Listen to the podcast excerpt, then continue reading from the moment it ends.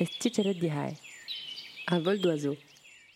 Wie spürt die Schleiereule ihre Beute auf? Comment est-ce que le martinet noir survit au mauvais temps?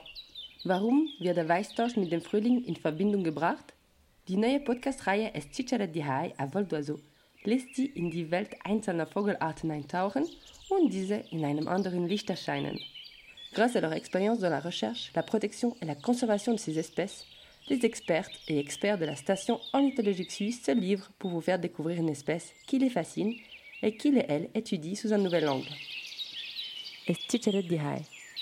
Un vol d'oiseau.